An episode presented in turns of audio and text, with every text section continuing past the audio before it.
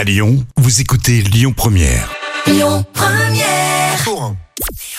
Bonjour à tous, c'est France 2 qui s'est imposé hier avec l'émission Prodige qui a rassemblé près de 3 millions et demi de personnes. Ça représente 19% de part d'audience.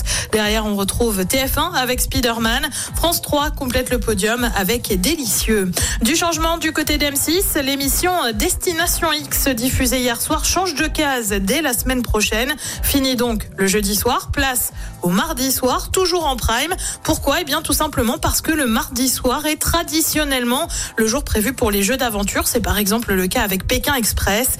Destination X avait attiré près de 2 millions de personnes pour son lancement. Et puis après Emmanuel Macron, la ministre de la Culture, c'est au tour du porte-parole du gouvernement, Olivier Véran, de réagir après la diffusion de compléments d'enquête sur Gérard Depardieu sur France 2 en fin d'année dernière. Si Emmanuel Macron avait parlé d'un acteur qui rend fier la France, Olivier Véran a lui évoqué des propos qui l'ont choqué, mais insiste sur le fait de laisser la justice faire son travail.